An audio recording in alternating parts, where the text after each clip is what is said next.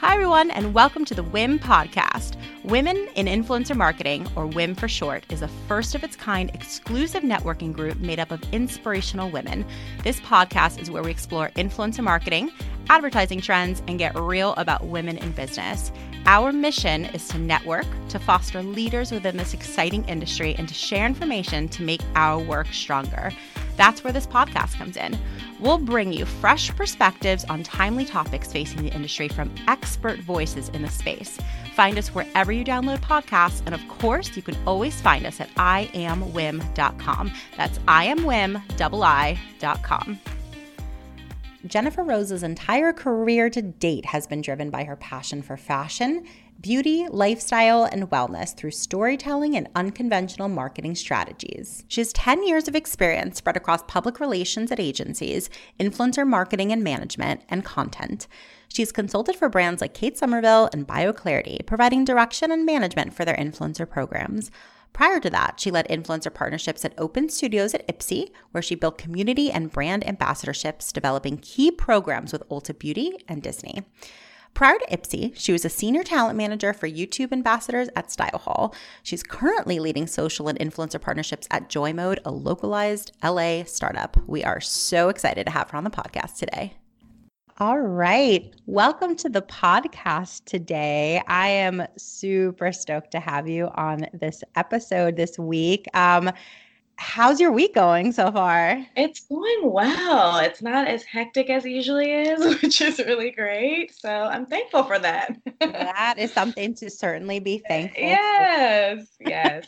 We will yes. take it as it comes, right? Yes, yes. Yeah, absolutely. Um, so I am so excited to have you on today's episode. Um, I think people also listening are probably really intrigued to tune in. Um, saw the company that you work for, um, maybe Googled you or looked at you on LinkedIn and saw your really cool history and your job trajectory. So in the intro of the episode, we heard a little bit about you, but I'd love to hear more about it in your own words. Like, tell us, you know, how you even got to influencer marketing in the right. first place and and how you arrived at where you are today. Yeah, I'm so excited to be here. Thank you for having me. Um, it's been an interesting, wild ride in my career. Um, I I started my career wanting to be in fashion PR and was very dead set on being in fashion PR.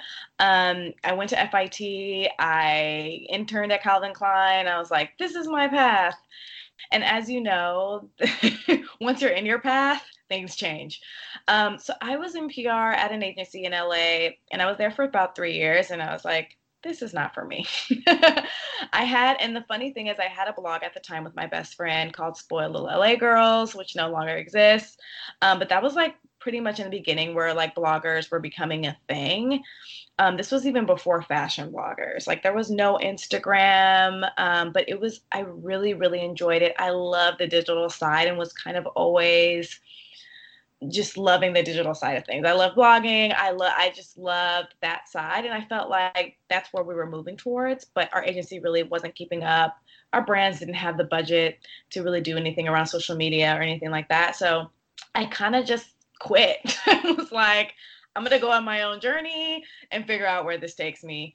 Um, and so I kind of was doing copywriting. I still was. We had a couple of deals with the blog, and then I ended up at a startup media company um, launching three women's lifestyle sites, which ended up being kind of a mess, and was really like me figuring out what I wanted to do, really what I wanted to focus on in the digital space.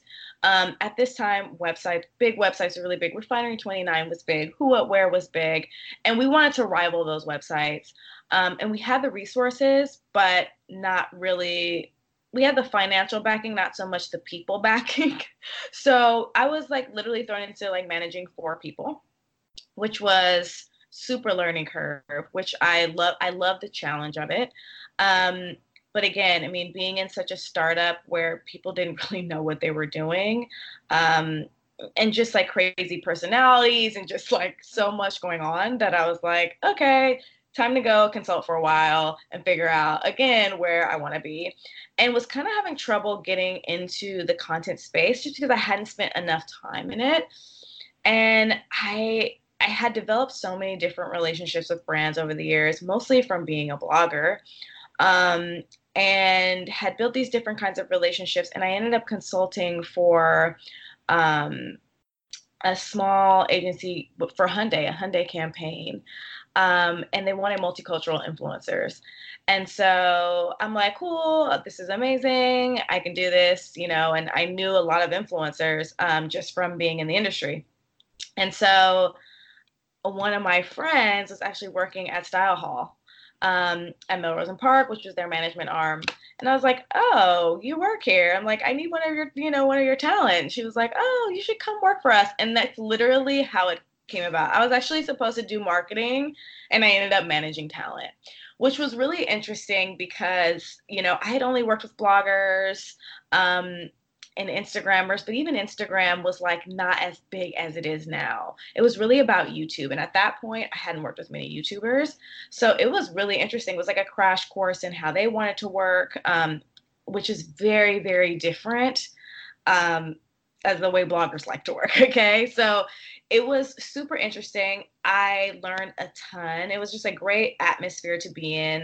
Um, I felt like we were all in this together and that we were all learning as we go. Because it was the wild it still is the wild wild west i think but it was the true wild wild west. I mean brands were spending so much money in influencer marketing specifically with youtubers um, and we were just kind of like learning the ropes trying to help them grow their channels um, but also it was a lot of campaign management um, and kind of getting more influencers into more campaigns, um, pitching them. And I love that. I loved working with the brands. I loved working on the brand side of things.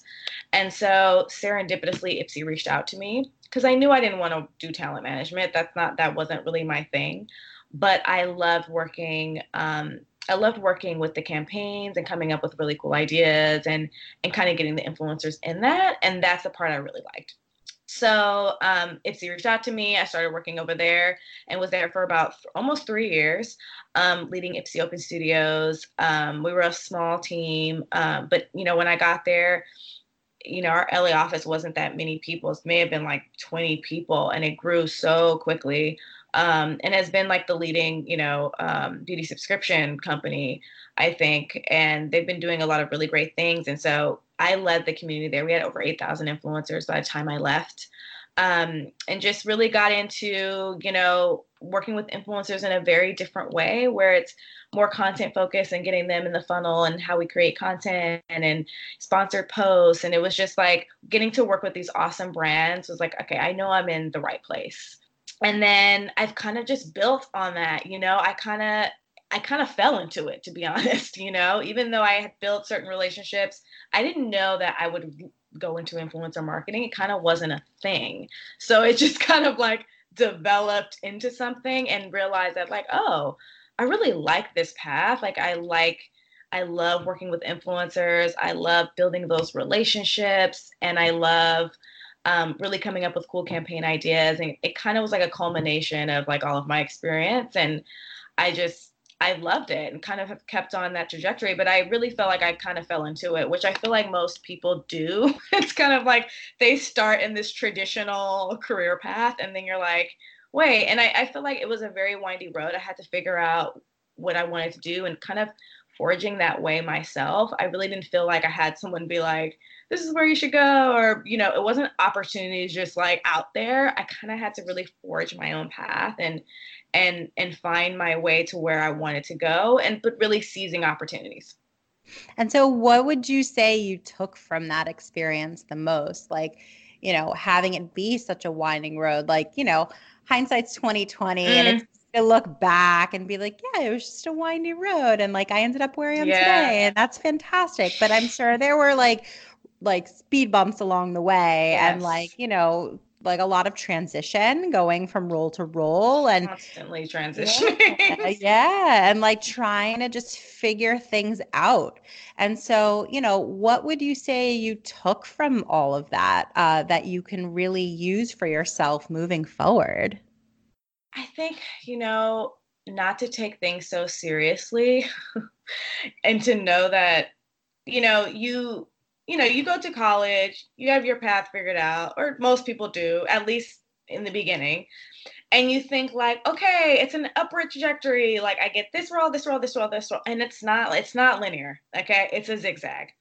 Um, i think for some people it's linear that's great but for someone who you know i wasn't risk averse like I, I i i've taken risks i've i've joined lots of startups i've you know i i think it was a very zigzaggy road for me. And i think um we have to take our mind i think when when people graduate you you think that it's going to be an easy road. I graduated when the literally like the recession hit. It was horrible. There was no Same. job. Same. Okay so you know trying to figure that out it wasn't very easy when i started.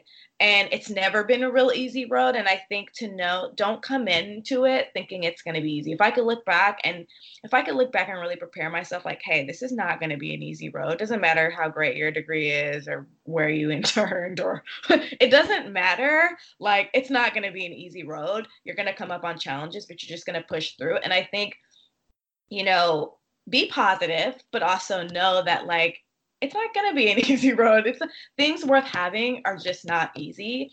And I think the quicker that we can realize that, the easier it is to go through those transitions. At least for me, I think once I realize, okay, you know what? It's like never going to be easy. I'm going to have to like push, push, push. And also, but also let things flow as well and and be kind of mindful of like this feels right and this doesn't i think you know we can get caught up in this is this role this is what I should have. This is what it should look like. And I think to really like let go and figure out like mm, this feels right and this does not. I've definitely gone into you know companies and interviews, and I also think cons- that's where consulting really helps because you can consult and figure out would I want to like work here or work at a company like this. Um, you know, we're in a great place where you can consult or contract and you don't have to join a company full time. And I think that's a really good place to figure out is this where I want to be? Like, is this the type of culture that I want to work for? And when you go into those interviews, really understand that like it's you're interviewing them as well. And I think we come into interviews like feeling like, oh God, it's all about them interviewing me and and I have to be a certain way. But it's it's also like ask those questions, those like hard questions as if you're interviewing them. It's a two-way street. And I think getting that feeling. It's all about the feeling, at least for me. Like if I get a weird feeling, I'm like, mm, it could be like the perfect situation, money, title, the the work that I really want to do. But if I get a, re- a weird vibe or feeling that something's not right, I'm not gonna go with that that road. And that's but that's from learning. that's from like, you know, trial and error, right? You know, it's probably from having that feeling and then maybe ignoring it or not necessarily yes. taking it as seriously and then being on the other side of it and being like oh i was right. Like mm-hmm. i had a feeling and it was correct you know it was spot on. And just so in that experience i'm sure you really learned to trust your instincts. Yeah and i think that's like the biggest thing that we can learn along the road because it's not such a linear path um, you know new evolutions technologies come out and you you you're like oh i want i want to go down this road. I think really listen to yourself and and that's going to be your biggest don't don't worry about what everyone else is doing. Don't worry about what your parents say. Don't worry about your friends colleagues. Really figure out what you want and and really go with that feeling i think is is really important in moving forward in your career yeah, that's yeah. such good advice. That's yeah. such advice. And, you know, I think that a lot of it too, I think what you were also touching on is, you know, just like managing your own expectations. You know, I could speak personally. I know that like when I first moved to New York, like I had a goal and a plan and a dream. And for the record, it had nothing to do with influencer marketing. That's not what I graduated uh, with. So, you know, ironically, here we are today. Um, right. It had nothing to do with that. And I was, I gave myself like timelines, deadlines. I was really yes. strict with myself because I thought that that was a good thing. I thought that I was holding myself accountable by doing that. And I had someone in my life tell me at the time, however you, however long you think that your goal is going to take it's going to take three, four, five times as long. As and just simply yeah, yeah. Like, to terms with that has helped me so much in in my yeah. well, you know, trajectory and personally and all sorts of things, you know? And to what you said before, I could not agree more, which is like things worth having are never easy. You know, you have to work for those things. And stay in there and and and be persistent and and be relentless. I think what you said about reframing is so important and so true. I think you can be stuck and you're like, oh, I want this, I want this, I want to be there. And then you're like, wait, wait, wait. Just reframing and thinking like this might take longer, but I'm still in the game um, it really helps kind of ease things a bit and where you can flow into what you're supposed to be doing and how you're supposed to be doing it as opposed to this rigid deadline. I'm very, very goal oriented. So I feel you. It's like every year I'm jotting down my goals and like get through, literally through half of them. you know what I mean? By the end of the year. And you're like, well, I want to stress myself, you know, but sometimes those goals can actually get in the way of like our destiny. Like I think sometimes we're so fixated on those goals that we're holding on for dear life that we're not like open to receiving like actually what our path is is how it's supposed to unfold. And um to your point that's kind of what i've learned too you know i'm always like what's my weekly goal? What's my th- three year plan? It's like three year plan like what? Like i can't even i i don't know what that is anymore. Like it's just like you know what i mean? It's just like i I'm like year to year, and even that is like, why do I even do this? Like, but it helps. But it does help, kind of like it does help guide you. It helps realize like where am I on my goal and have my goals shifted. Like sometimes your goals shift. You think you want something at the top of the year, and then you're like, I don't even want this. So I think, um, to your point, I think reframing, kind of checking in with yourself. You know, is this where I want to go? And I think that's kind of like helped me as I've gotten older and more mature in my career. Um, you're not always gonna know, and that's okay. Like, you know, just kind of follow your instincts, and and if it feels good, and you're like, this is a this is a cool company I want to work for, this is a brand I, I want to work with, then go with that and and trust it. You know, trust it and and give it a real shot, and you know, and just keep listening. You know, that's one thing that I think you know we again like I don't know, people in this industry, a lot, it's very female oriented. And, you know, as successful women, there are a lot of qualities that are fairly consistent among successful women that I meet. And one of them is, you know, we all really strive to do things perfectly, right? There's like this idea of perfection. Oh, yeah.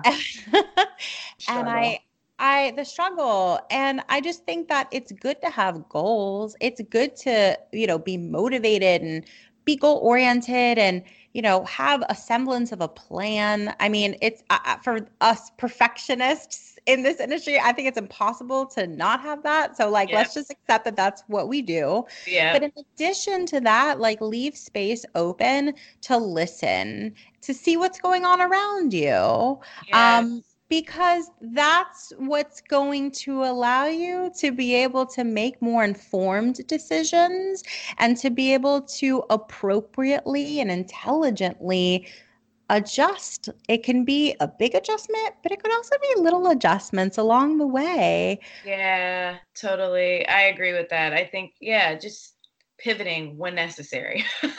right? Yeah, a hundred percent. Pivoting when necessary. Pivoting yes. when necessary, but you know, you got to have an open mind and be willing mm-hmm. to listen. I mean, there's only so much that as a human being we can focus on at one time. So if we're so hyper focused on our plan, our way, or yes. no other way, we don't leave space for other information to come into our minds and to come into our purview.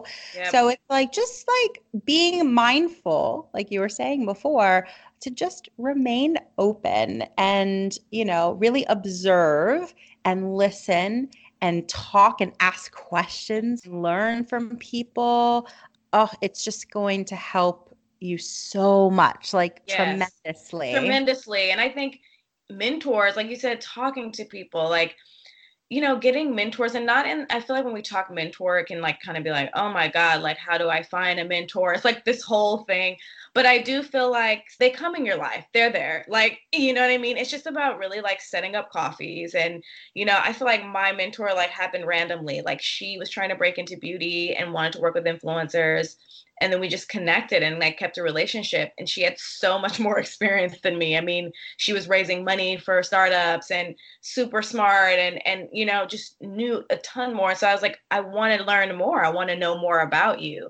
And so that's kind of how it unfolds. So i think having people like that you know, when you feel like your career is very windy, um, having those people to kind of anchor you and and get their perspective, and you realize that like everybody's just trying to figure it out on their own. Like nobody knows how to do this thing. You know what I mean? Like we're all we're all figuring it out. And I think when you realize that, it takes a lot of the pressure off. You're like, I can go in there and and and give my two cents. I can lean in. I can I can sh- take up space and show up because like I might everything I say is not going to be perfect. It's not, and neither are the executives. Everything that comes out of their mouth isn't perfect either.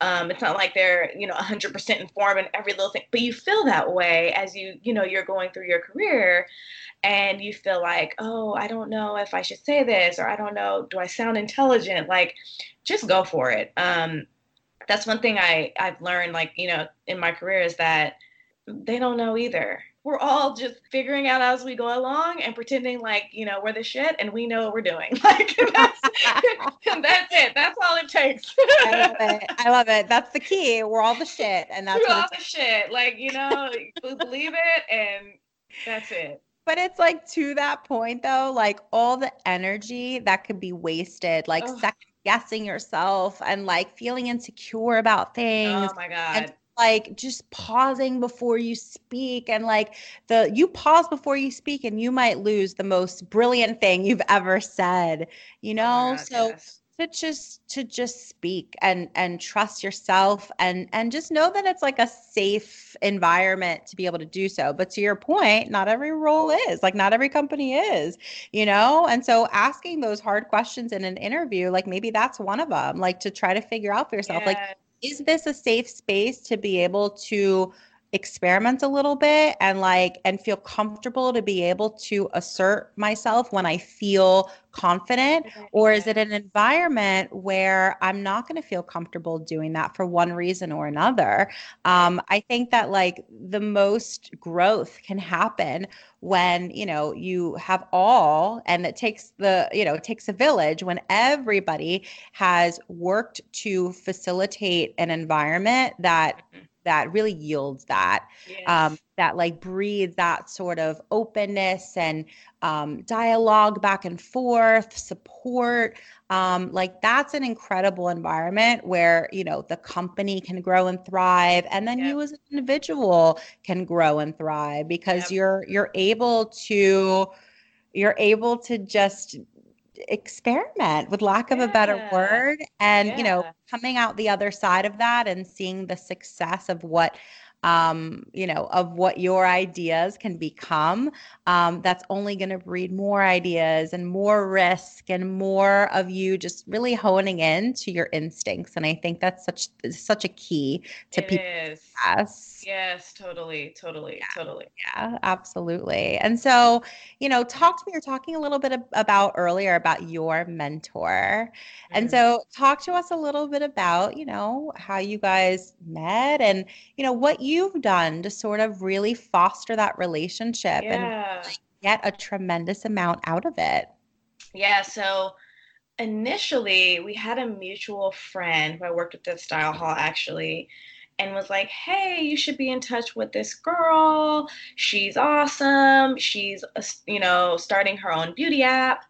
And I was like, yeah, cool. Like I, I'd love to connect. I, she needs some help in influencer marketing. Like maybe you can connect. I'm like, cool. Had never met her in my life.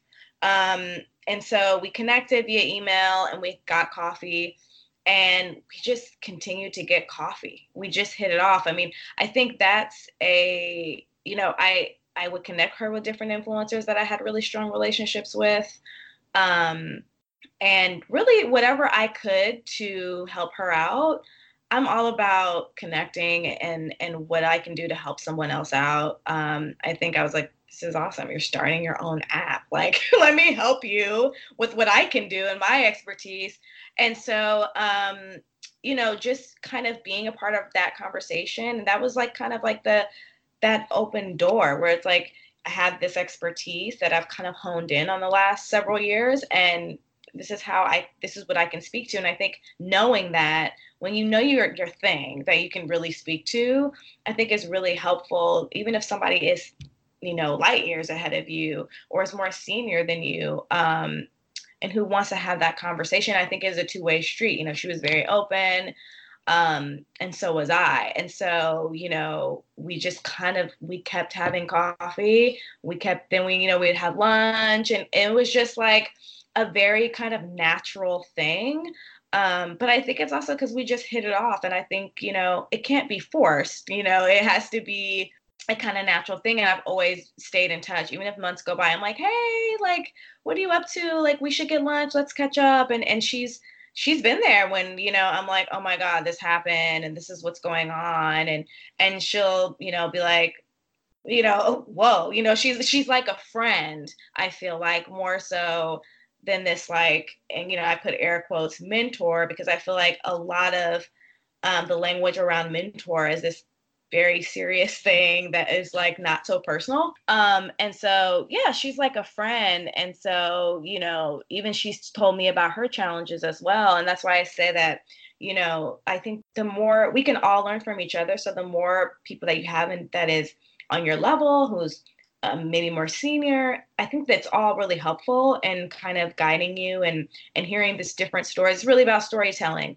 and getting a sense of you know a person's road and kind of the decisions they make, how they make those decisions, um, is really helpful. It's been helpful to me. Um, I, I just don't think it's something that, that you can force, you know? There have been people in my life that I, along my career path, that I listened to and that I was like, I felt had really definitely helped. And there were nuggets, you know, thrown in there. But this is different in terms of it's more of a friendship with someone who's very much more senior than me. And it's been awesome. Mm-hmm. And yeah. so, talk to me about um, have you had the opportunity to really mentor anybody yet? Mm, you know, not yet. I feel like I've definitely, you know, I've had direct reports where there's been a slight, some slight mentorship. People have to be open to that and want that. I think, um, you know, the younger generation I think um, there's a lot to learn there. I think, um, you know, a lot of times they jump in and they think everything's gonna happen like that. Like I'm gonna get that promotion like that. I know my my stuff. And I think kind of, you know, I had a direct report where I had to really have a, a real conversation about, okay, this is like this is what needs to happen now and this is how you can get there and really having a candid conversation i think you know some people cannot handle criticism and i think if you can if you can really grasp criticism as soon as possible i've struggled with it as well i think most people do um, she was actually a person who really like took constructive criticism really well um, and i felt like there were some there was a little bit of mentorship there um, where I'm like, I see you, like I see there's a lot of like potential in you. I think we just have to get from point A to point B, like get that out. And so I definitely try to as much as I can when I have uh, direct reports, but it's not always the case. You know, if somebody has to be open to that, it has to be like a natural thing. Mm-hmm. Um, but yeah, I haven't had that true. I look forward to it though. right? Yeah, yeah, absolutely. 100%. I mean, it's an opportunity to give to somebody else what, you know, yeah. your mentor gave to you. Yeah. And you know how incredibly valuable that's been and how yes. it's probably made such a huge, huge impact on your life. Yeah. Um, and so, you know, talking about, you know, just like women supporting women, you know, it, I, I hear you that your mentor happens to be a woman and, you know, it's, it's, some people just default to being very competitive and how incredible it would be if yes. it was you know just supportive um, yes. and you know being able to mentor each other because you know again like if you've had that experience you know how freaking powerful it can be yes. and so like it's that alone should be like i i i just want to get back i just want to give somebody else. Totally, totally. And I also, it's so funny. I had a conversation with um, a friend of mine who works at Ipsy, and she is, you know, she's not entry level, but she's a little bit ahead of that. And I, you know, I had a real conversation with her, and it goes, you know, we just, we're friends, so we can have that. And I'm like, you know, you have to, you have to go out and get it. Like there are certain, you know, and she's like so wonderful. Like she's that person that you want in your company culture. You know, she's like a real contributor to the company culture. Really wants to learn, really want, but I'm like, sometimes people need to be like, look at things in a different perspective. And I think um that was kind of like a mentor moment where I was like, hey, why don't you look at it from this angle? Why don't you take a course here? Why don't you the company is going to pay for you to go to this conference or this why don't you do that kind of hone in on your skills figure you know and just kind of giving a different perspective i think is so helpful even with amongst our friendships and what you're talking about as removing that competitiveness it makes the relationship very much more powerful when your colleagues when your friends personal professional between women. I think when we can have really candid conversations about career how we feel in our career somebody can really open up about well this is how i handle it. I actually can't, had a similar situation and this is how i handled it. Those types of conversations that's mentoring. Like you're mentoring one another. And i think um, i'm having more and more of those funny enough. Um, you know i had a really deep conversation with a couple of my friends who are very professional about salaries about you know which is not something that we had ever really talked about before.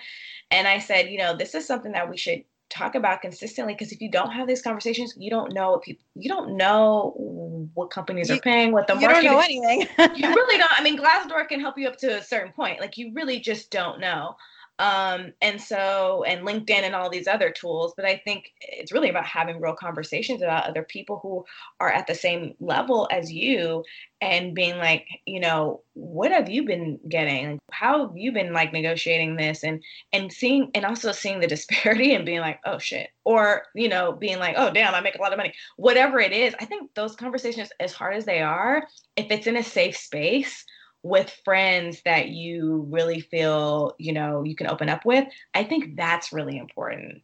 I think that goes beyond mentorship. Like that that is like having but that comes with relationship.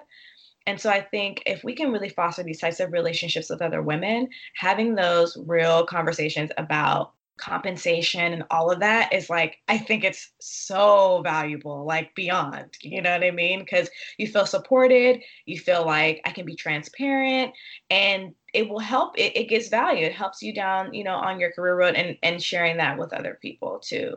Absolutely. I mean one thing that i loved so many things about you is that you know at the top of this episode before we even started recording i was like you know is there anything that you know you're not comfortable talking about? And you were like what's the point of this podcast? It's to talk about some, some of the things that maybe we're a little uncomfortable talking about or like yeah. we just got to talk about things because it's just going to benefit everybody. I mean that's part of the that's literally you know the first word of you know our mission as WIIM it's to share to network and to lead. So, yep. you know, to share information with each other for the purposes of making our work stronger yep. and, you know, to network with each other and make those connections and to foster like the next, you know, generation of leaders. Yes, yes, through relationships, right? And being yep. confident and feeling open enough to kind of let those people in. And I think um, that's that's what really helps, I think, along the career journey and even in your personal life. So it's like even just like pushing, like push the yeah, envelope. Push like I hope this, I hope this conversation, even this alone, like our conversation, you and I, just like really inspires somebody to just like push the envelope a little bit with yeah. you know things that are discussed because like and maybe in certain instances people will be like oh like is it just self-serving? Is it selfish? Is it you know is it wrong? Is it this? Is it that? to have these conversations. And it's it's the theory that i have about networking in general it's two-way street. Everybody yes. benefits when you network. You know some people are like oh, it feels like I'm just like leeching off of them because of something that I need from them. Right, like, right know, man. Like networking is like eventually they're gonna need something from you, and from you're you exactly. Yeah. And it's like it's less about that, and it's more of like you're supporting each other. You know, you're talking about yeah. reframing it. Like I don't think it's bullshit to say that. Like some people are like, oh, but is it? Yes, that's what networking. That's, that's what it is. Like like you that. help each other out. Like uh, you, you, know, and, you and, and I think a support system. Absolutely. And yeah. I do think that just simply reframing it and really believing that will, you know, really open up your mind, open up so many opportunities. Yeah. For sure. Yeah. yeah. Don't be closed off. I think, you know, I know coming into networking events and things like that can be very like, oh my intimidating. God, intimidating, you're nervous. And um, I actually find like going to networking events by myself is like the best thing because otherwise I don't really talk to people outside of who I came with. It's it's the best thing. So I yeah, I mean get out there, don't be afraid. Everybody's in the same boat, honestly. Like everybody's nervous to talk to one another. But I think once you open that kind of like, hey, like what do you do? Where do you you know, and you'd be surprised who you hit it off with and and who you stay in touch with.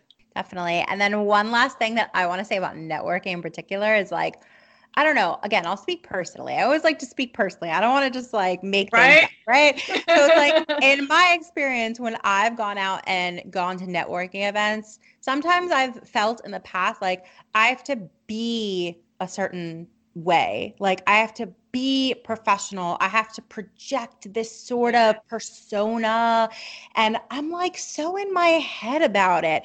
And when I finally like had started having more success with these networking events, it was actually because I was just totally being myself and talking about not necessarily all about business, but being like, yeah, uh, I have a dog, Jojo, and right. I have a cat named Buster. And they're like, oh my God, my, do you want to see photos of my, my dog? and let's exchange cat photos. And like, yes. that's really where the magic happens. Like you were talking about your mentor. Like, why has it been such so successful? Because you guys actually hit it off. It's because you guys actually have a human connection. Yeah. And so sort of like cutting through the idea that you have to be a certain way, which like that's nerve wracking all uh, into of itself. I feel like when I started my career, uh, I felt like I had to be that way for a very long time. I had to be a, I had to be professional and I had to be this way and that actually like really hindered me. it actually held me back and realizing like I this is not it has to be like a human being. Like I can't and if the company doesn't isn't good with that, then peace. Like I you know, you just can't you you can only because we're kind of taught that. Like, you know, I think this the generation after us is a little bit different where they're like, oh, we can work in all these like cool environments and we're accepted as we are. When you years ago, okay, like the way your parents teach you, the way your grandparents it is very different. You were taught to like be a certain way, act a certain way. You have to like show yourself like this. You can't get too personal. And I was very much like that in the beginning and taking that off and being like, F that, like I'm gonna be myself. I can't be like this. This is not gonna work for me. Um, which took a while to come out of that because I was so afraid of not being in this mold that is like you said that is where the magic happens. Like you cannot this is not this the 80s the 70s the 90s this is the, the 2000s you cannot come in there like stiff and rigid and being like you have to be a certain way and networking and business because it just will completely eh, hinder you in whatever you're trying to do so when sure. you said that, I was like, oh my God, yes. You would come into there, you're like, oh, it's supposed to be like this, and da da da. You're like a robot. Like, no, no, no. Don't. Nobody do wants that. to be friends with a robot. Like, no. like nobody no. wants to work with a robot. Nobody wants to be friends with a robot. Like, and you're not a robot anyway. So stop acting like you are one. Right. Exactly. Oh my God. Yes. Yes. Definitely. And so, you know, let's transition a little bit. Like in your current role, how do you guys, first off, how do you guys work with influencers? What kind of influencer are you working with? And just talk to us a little bit about, you know, your company and and how you guys uh, work in influencer marketing. Yeah. So Joy Mode is, is a hyper local startup in Los Angeles. Um, it's all about access over ownership.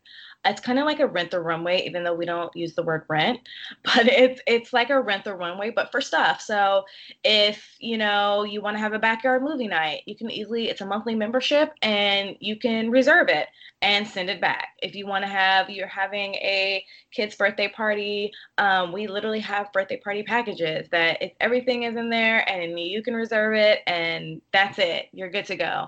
Um, we have giant games, camping gear, so things like that to kind of enhance your life and like bring connection in your life. But you don't have to go out and spend all this money, figure out where you're going to store it, um, and so it's it's less. It's, it's about kind of reducing your consumption and waste um, but also just having fun and and having those items at your fingertips that you might not necessarily have at your fingertips or have the space to.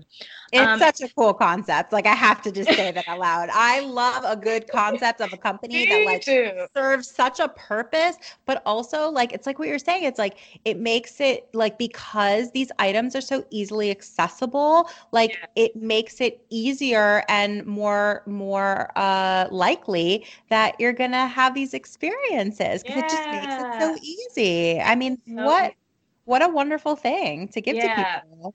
I know, and and when I joined, I was like, oh my god, like I love, I love the messaging behind it, and I was like, I have to get behind this, um, and so because it, it's been a challenge because it is hyper local, so it's been a very unique challenge that uh, of working with influencers. And you know also we don't pay them either. So we work with micro influencers. We use a platform um, that's been like super helpful for us. And um, we i mean we scaled to like 20 influencers in like three weeks um, that were only in la and it's not even just like it's literally los angeles county that we can really service um, and so we work with micros to small. We have a couple of mid tier as well, but typically we work with about micro influencers and really like kind of fostering those relationships with them. And what is micro to you guys? Uh, yeah. So I would say for us, it's between like 10K and like 50K. Okay. Um, that's micro for us. And even we even go even under 10K if if they have really great content, especially as a hyper local company, I'm not so focused on their following as I am about how many of how much of their audience is in LA, um, and you know how connected they are to um, just the, the community in LA and the communities that they that they're a part of. That's really most important to me. Um, so they can have 5K and and be great, and I'm gonna work with them. Um, and it's been really so cool because the fact that we're not paying we just don't have budget you know it's a startup we don't have budget to pay to pay influencers although i wish we did um, i think we could do so many more cool things but when you're on the ground floor trying to build this buzz and that that groundswell i think um, influencers has helped tremendously with that. Um, you know they they can earn money if they are really sharing those links um, and getting conversions, which has been really a really interesting um, way for us to compensate them. Um, but it's it's been so interesting because they get free membership for three months. So it's kind of like our trial period. It's like okay, our standard membership that most people get is three months. So we put them on a three month membership, and they post so much more content than they're contracted because the items are so cool and they're having all these cool experiences. So they're like, I don't even care. Like this this is awesome.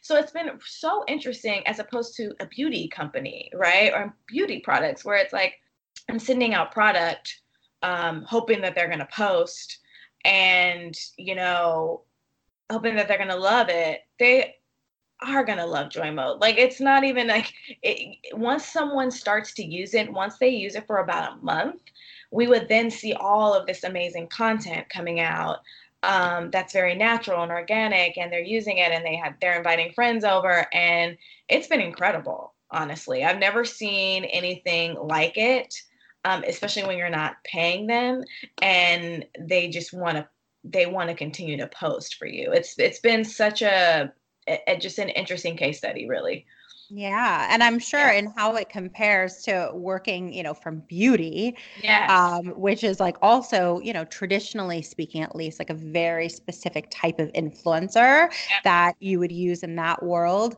to you know your current company you know the types of influencers that you're working with here i'm sure the scale of them is much different i'm so sure different. like the i mean they're so different in so many different ways i can yeah. only imagine so talk to me about you know your experience working with micro influencers and you know targeting them for a variety of reasons some of which you touched on yep. um, and you know it being in exchange for membership and not being compensated.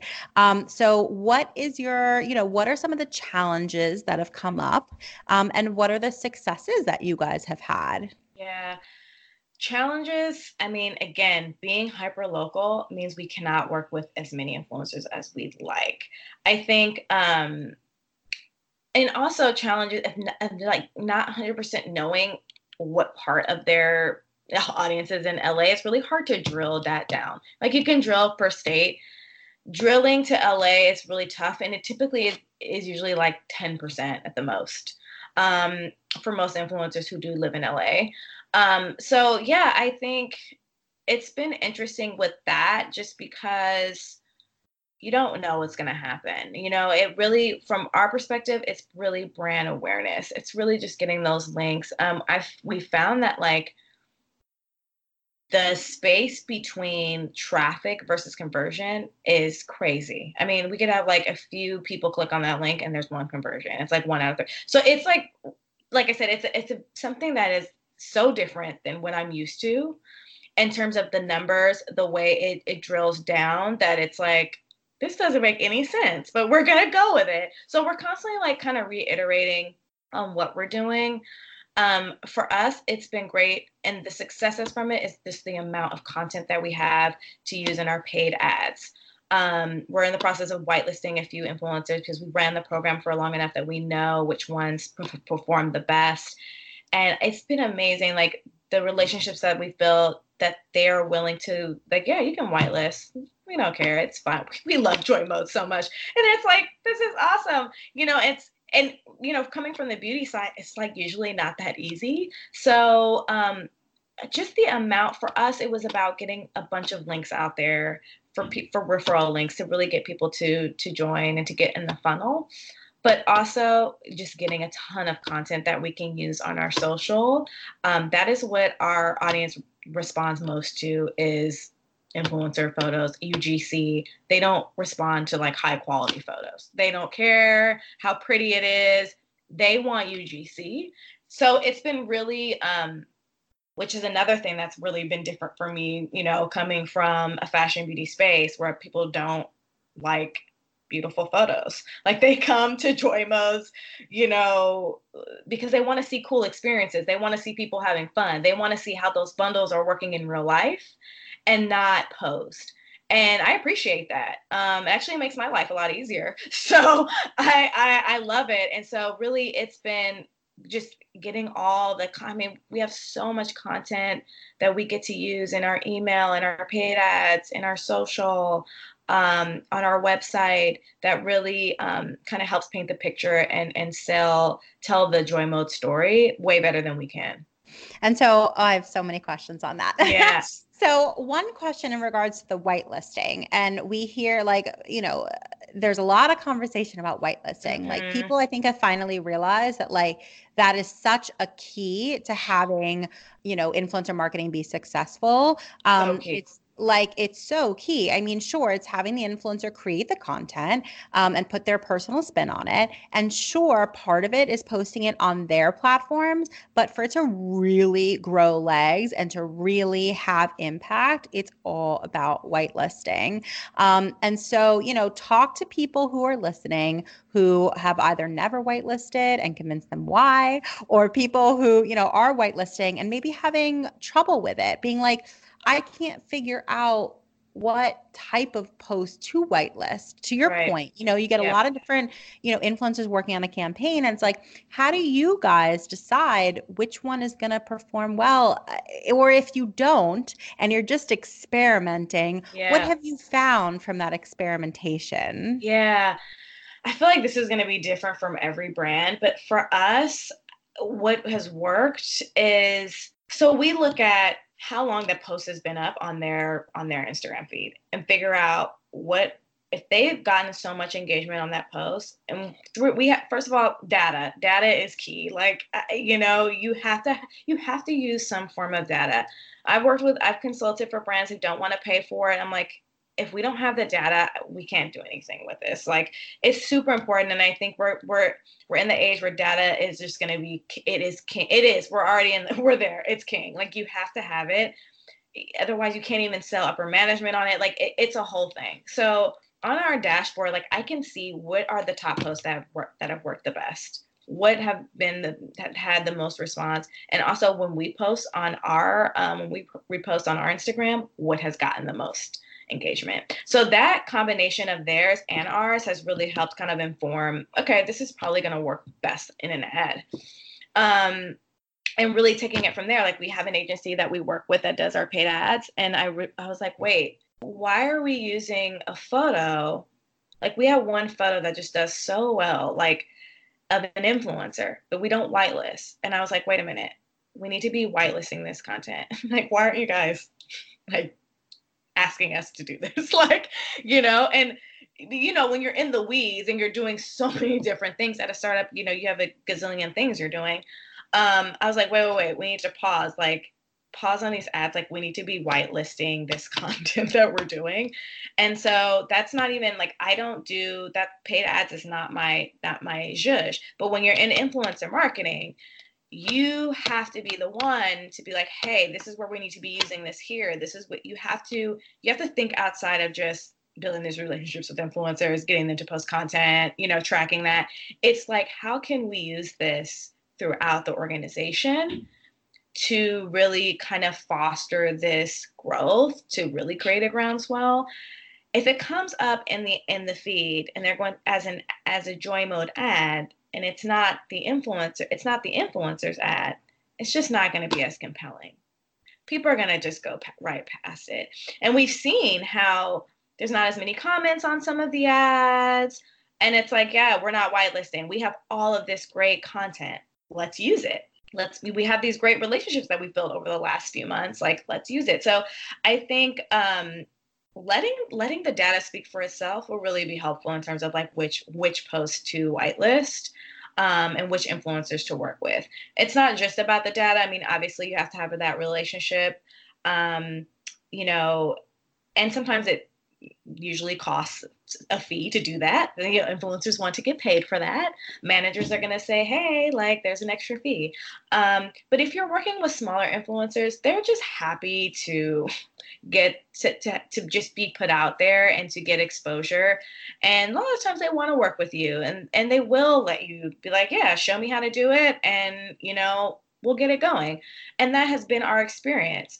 So I think, um, you know, it goes back to relationships are everything, but also like looking into the data. Like looking into the data, don't just pick like, oh, like this post looks great and she looks great. Like, let's use it. I think you have to really see like where the engagement is um, and how people have interacted with that piece of content before I, actually putting an ad, you know, yes, spending money yes, on it. hundred percent. I mean, every brand is different. So, you know, taking your own personalized data into yeah. consideration, um, you know, engagement rate, which everybody talks about, is just scratching the surface, surface, of the data that's available and that should be used and utilized. And, you know, talking about pushing the envelope, like let's push the envelope to see like what additional data points we can, you know, extrapolate from the content that's being created. Yeah. So, like, as a brand, or as an influencer even like you should be able to articulate you know trends that you see what's performing best and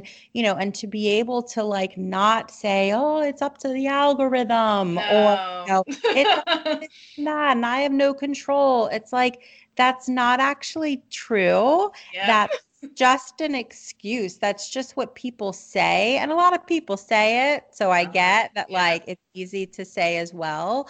Um, but I would challenge everybody to like look into your data. So if you get a ton of content for your brand, start digging into it. Even on one campaign, you can find out so much information. much. You know, like you you gave everybody the same brief.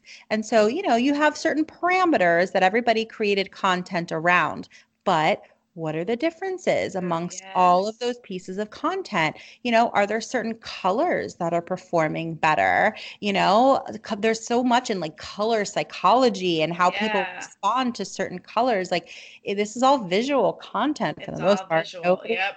is posting on twitter much anymore right, so it's all right, visual right. content and so you know uh, is there is there a tone in the caption? Is there you know like really digging into it and really like critically looking at it to see what can i pick up from this and then tracking that tracking information that. and listen and, to your audience. Like mm-hmm. listen to what do they want? What do they want? Like your audience that's following you they know and those are the type and you want more of those people so eh, paying attention to what your audience likes, I think is so important. Don't go off just like what you think is going to work. Like dig into that data and really listen to your audience. Like they they hold the keys. They know they know what they like to see and what yeah. resonates with them. Yeah. And just the important thing that I'll finish up with about data in particular is like you know, every day that you wait to collect data is just like another day wasted because, like, the importance of data is that you can look at it over a period of time and find trends. And so every day that you put it off and you're yes. like, oh, there's so much going on, like, oh, I got to focus on all this stuff, like, you're just wasting all this time and you're pushing it back so much further because it takes time to be able to collect all that data to then totally. be analyze it. And it's just again, it's like it's just all about having an informed decision. Um, again, like whether you're a brand, whether you're an agency making recommendations to a brand, or a consultant making recommendations to whoever your client is, or an influencer themselves, and being able to say like Eh, I, I am not recommending this because it's a whim off of a whim. I'm recommending this because I'm informed on all this data and how se- more seriously incredibly do you seem if you know you're coming at it from that perspective. Yes. Um, and there's so many tools out there now that are both influencer related, whether it's a platform or whatever, or just completely in a different world. Uh, yes. Uh, you know, there's there's just data at any company adds level of legitimacy to what you're doing. Most successful companies are right. you know, taking that sort of things into consideration. yes. It's 100% worth focusing on and and having conversations about. I couldn't agree more with you. Yeah, totally. Yeah. Totally. Yeah. Absolutely. I have so many more questions for you, but we are running out of time. So I want to ask you the question we ask everybody on the episode. What do you wish that someone had told your younger self that would have given you a professional or a personal advantage today? Mm, that's such a loaded question. It goes back to what we were talking about be yourself be yourself out of the gate. I think also another key thing is whether it's a boss or a coworker or whoever, don't let anyone make you feel less than or not good enough at what you do. You are learning, you're good. like otherwise you will start to shrink and you will shrink away from who you really are and what you can really be and it will stifle your growth. So I will say don't and I know I feel like this isn't talked about enough. Like, don't let your boss, don't let your coworker make you feel that you're less than and that you're not good enough at what you can do. You might be starting out, you might be senior, and somebody can put you down. It because what happens, it makes you kind of close off and shut down, and that's not going to keep you growing and keep you. It's easy to do that right? Especially if you're early in your career, but even even later on, keep leaning in, keep stepping up, keep sharing your voice, and don't let anyone kind of deter you from doing that. I think is something I would tell myself. I think, you know, when I was just starting in my career many moons ago, um, I, I let that happen. And and then you you have to peel back the layers and like oh shoot like what am I doing? Like this isn't me. So I I I if I could tell my younger self would be to kind of just let that go let it go in one obviously if it's constructive yes but don't let that stop you from um, from sharing your ideas um, and from being the best that you can be be yourself outside the gate. I love it. Outside the gate. The gate. Uh, I love it. I love it. I love it. Um, I'm sure that people are gonna want to get in touch with you, possibly be a mentee of yours. Yeah. So if they want to get in touch with you, what's the best way for everyone to find you? Uh, they can find me on Instagram. It's it's Jennifer Rose, ITS in front of it. Um, DM me. DM me. I feel like that's the easiest way. Amazing.